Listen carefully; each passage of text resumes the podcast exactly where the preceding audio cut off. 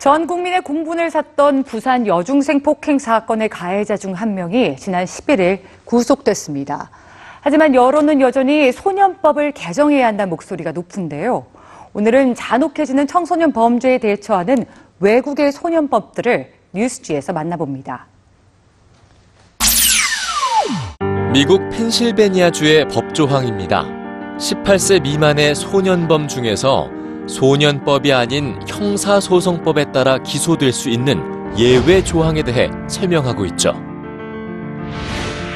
살인이나 성폭행, 성추행, 무장 강도, 납치, 고의 살인 등의 폭력성이 강한 중범죄가 그 대상입니다.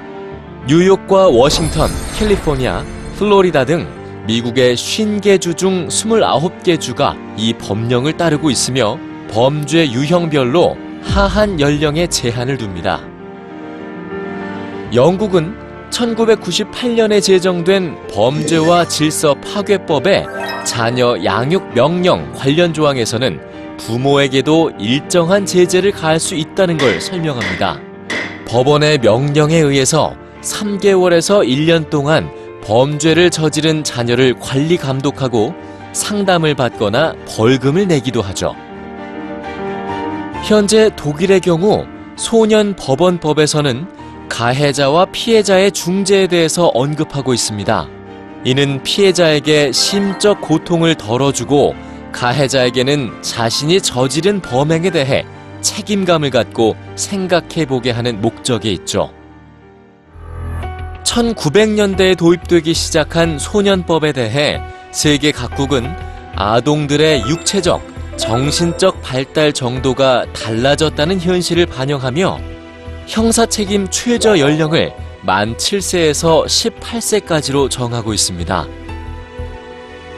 또한 소년범 개인의 문제를 넘어서 피해자의 피해와 사회의 안전에 대한 책임을 강조하고 피해를 회복하는 데 중점을 두는 쪽으로 변화하고 있습니다.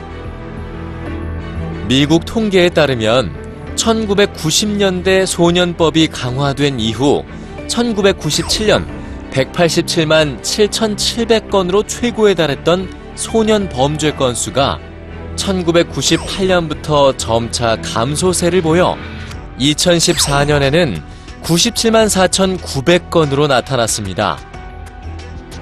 영국에서는 자녀 양육 명령을 통해 재범률이 95%에서 56%까지 낮아진 것으로 나타났죠. 물론 소년범의 강력한 처벌에 대해 우려의 목소리가 제기되고 있고 논란도 많습니다.